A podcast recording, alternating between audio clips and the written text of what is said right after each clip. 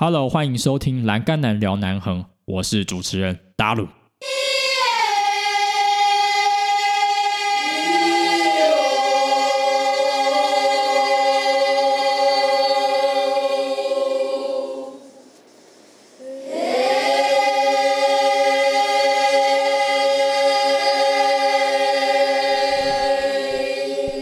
Good evening, everyone. Welcome to Dalum Talking Highway 20, and this is Dalum on hand.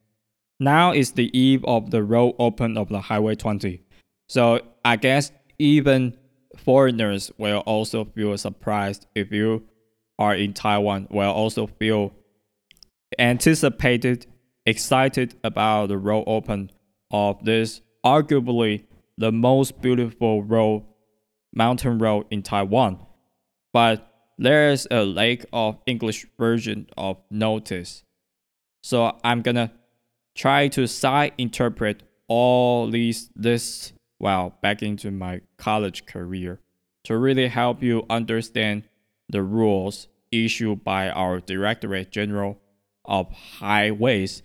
And after that, I just want to personally give you some pieces of advice so that you can happily travel in this road without any interruption or without any unexpected factors. So firstly, I'm gonna side interpret the this the rules issued by our Directorate General of Highways regarding the restriction between the section of Meishan and Xiangyang. And firstly, let's talk about available vehicles. If your trucks are under 5 tons, and if your vans are under 9 seats, and if you ride a motorbike or a motorcycle, these vehicles are available.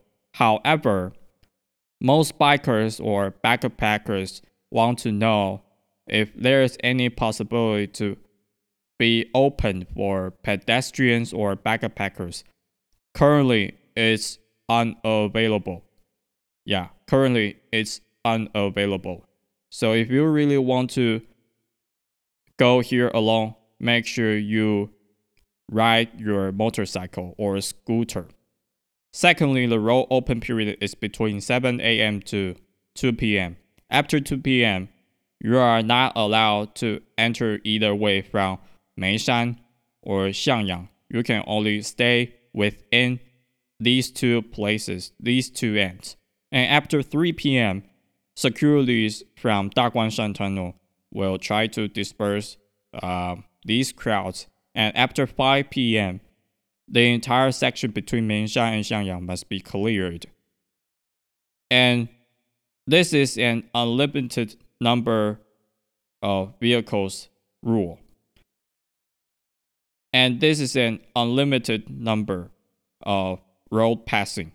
So if there's any traffic jam in particular situations like national holidays, like Dragon Boat Festival subsequently, the police will issue or activate the traffic restriction plan.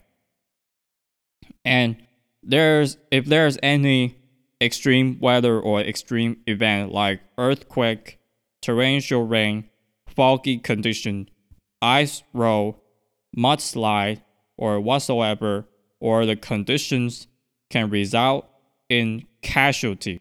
This road will automatically be closed.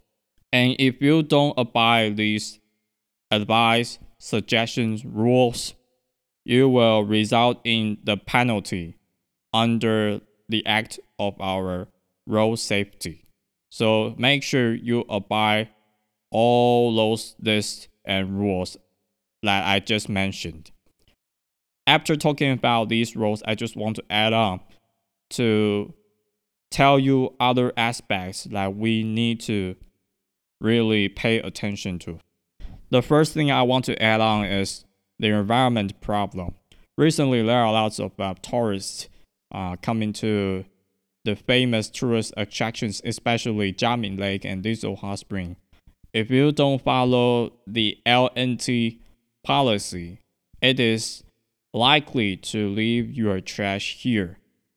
So I just want to beg you for mercy that just take away your trash personally without leaving uh, your leftovers here. So try to be nice with our motherland. And if you visit to the indigenous tribes like Wulu, Li Dao, Chulai, and Xingwu, try to also bring your garbage back. We have capabilities to take all this garbage. Why not, right? And second one is the traffic problems.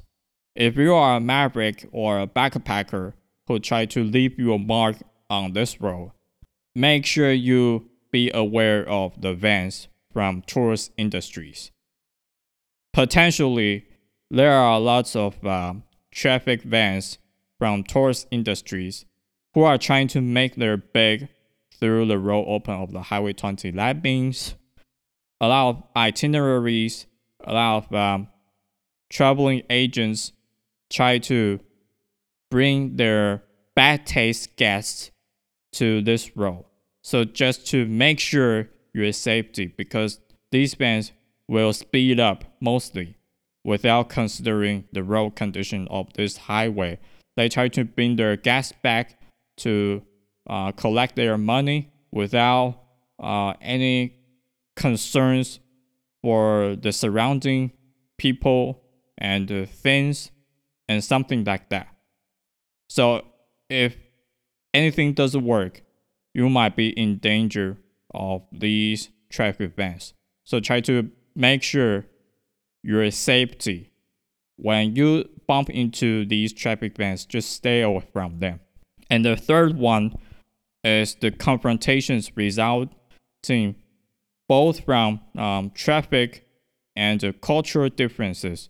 I just want to talk about the confrontations between indigenous people and tourists resulting from traffic problems.